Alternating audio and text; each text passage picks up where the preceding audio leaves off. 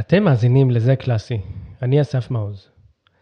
ימים לא פשוטים עוברים עלינו, מתח, חרדה, אי ודאות. אנחנו עוסקים בגלילה האינסופית בניסיון למצוא עוד מידע, להיות מעודכנים ברוע האחרון שהתגלה. בחרתי ליצור פרק מיוחד עבורכם וגם עבורי, כדי לקחת כמה רגעים הרחק מהרפרש האינסופי ולנסות לתת מעט אוויר לנשימה. אני כנר ומוזיקאי כל חיי, אינני יודע ללחום, אבל תמיד רציתי לראות את הפן הטוב והחיובי שבדבר. בימים האחרונים הייתי מלא בכעס ובעיקר מועקה. אז החלטתי לחזור לבסיס, למקור שעושה לי טוב, המוזיקה. יצרתי עבורכם פרק עם מספר המלצות האזנה למוזיקה מיוחדת עבורי. חלקה אולי קשור לתקופה, או בכלל לא, זה הכל תלוי בדמיון שלכם. אם תרשו לי, אני אתן את ההקשר של היצירות כפי שהוא נחקק בזיכרוני. אוקיי, כדי ליהנות מהפרק הזה תצטרכו שני מכשירים, או אחד. אחד כדי לשמוע אותי מדבר, ואחר כדי להשמיע את קטעי המוזיקה. כן, אני יודע, פודקאסט על מוזיקה שאסור לו להשמיע מוזיקה. בכל אופן, יצרתי לכם רשימת האזנה ביוטיוב עם כל הקטעים שאזכיר פה מיד. הקישור לפלייליסט נמצא בתיאור הפרק. אפשר להאזין לפרק ואז להאזין לכל קטעי המוזיקה ברצף, או לסירוגין, מה שמתחשק לכם. יש לי רק בקשה אחת. בבקשה תחזרו לפה אחרי שאתם מאזינים למוזיקה, כדי שאני לא אשאר פה לבד עם המיקרופון. בחרתי לפתוח בקטע יפהפה של פורה, הפרה רב, אחרי החלום. במקור זהו שיר שמתאר זוג אוהבים שבורחים יחד, בחלום כמובן. וכשהחלום מתחיל להתפוגג, ישנה עדיין כמיהה לאותו אהוב מסתורי בחלום. בדרך כלל אני לא בוחר מבצעים ספציפיים, אבל הפעם בחרתי ביצוע של הכנרת הנפלאה ג'נין ינסן והפסנתרן איתמר גולן. אחת המעלות שמפרידה בין נגן מעולה לאמן בעיניי, זו היכולת ליצור סיפור בין הצלילים, לקשור ביניהם בדרך מופלאה שגורמת לאותם תווים הכתובים על דף לאגדה, או במקרה הזה, לחלום. ז'נין היא אחת מאותן נגניות מופלאות, ואני מזמין אתכם להאזין לא רק ליופי הצליל שלה, אלא גם ליכולת שלה לספר במספר מועט של צלילים, משפטים שלמים, מלאי הבעה וצבע. אז בואו נאזין לפורה. אחד הזיכרונות הראשונים שלי כנגן בוגר הוא מפסטיבל ורבייה בשוויץ. ניגענו את הסימפוניה החמישית של שוסטקוביץ', והמלצח היה יורי תמירקנוב. לא איש של הרבה מילים, מראה בעיקר הכל בידיים ובעיניים. התזמורת עקבה אחריו לאורך כל היצירה והכל היה נשמע די טוב.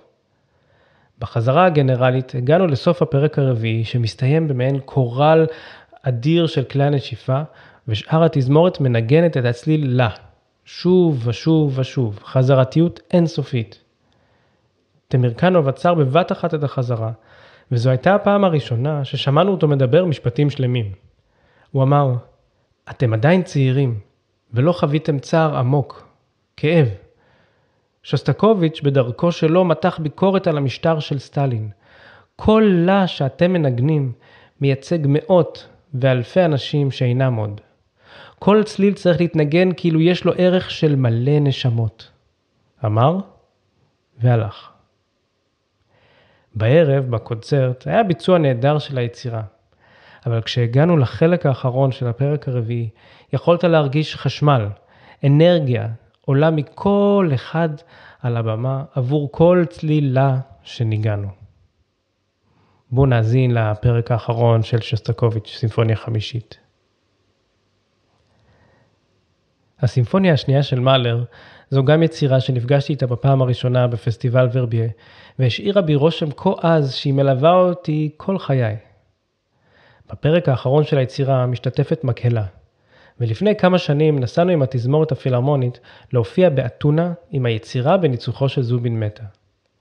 הכניסה הראשונה של המקהלה בפרק החמישי היא בפיאניסימו חרישי.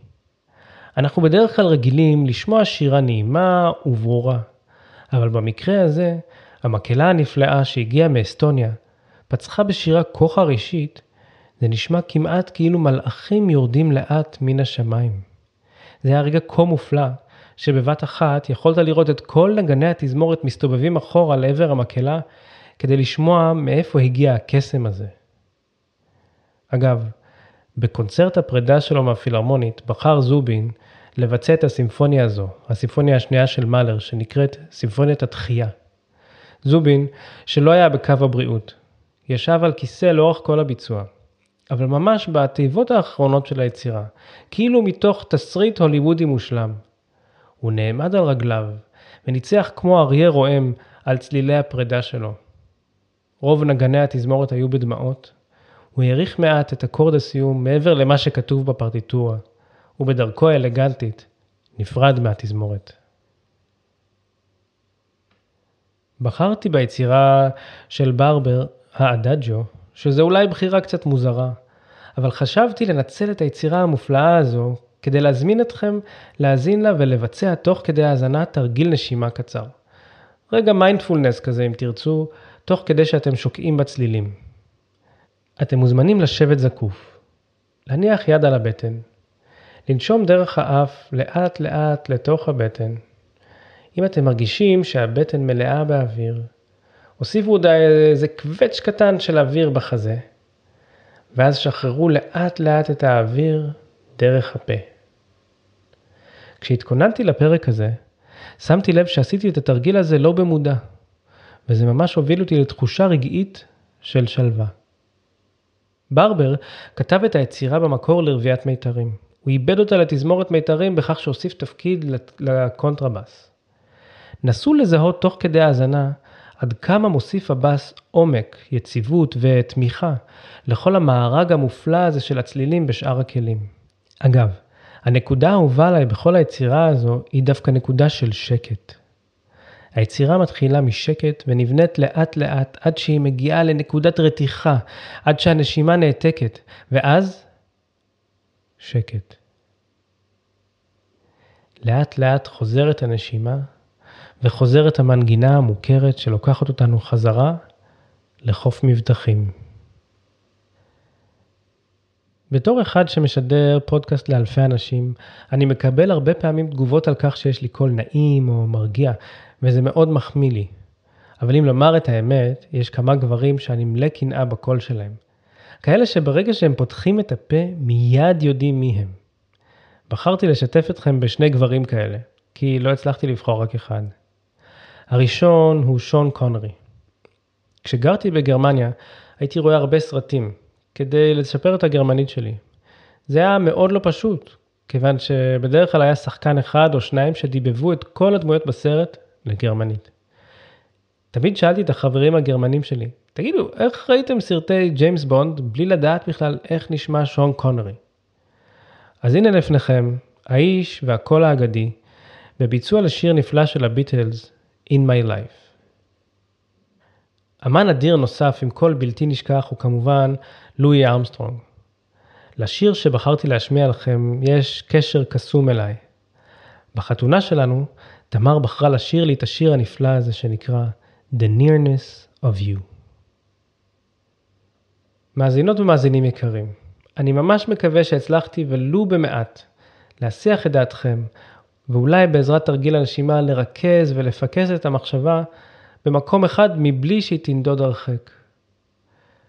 אני לא מטפל או פסיכולוג, אבל כל חיי אני עוסק בהקשבה.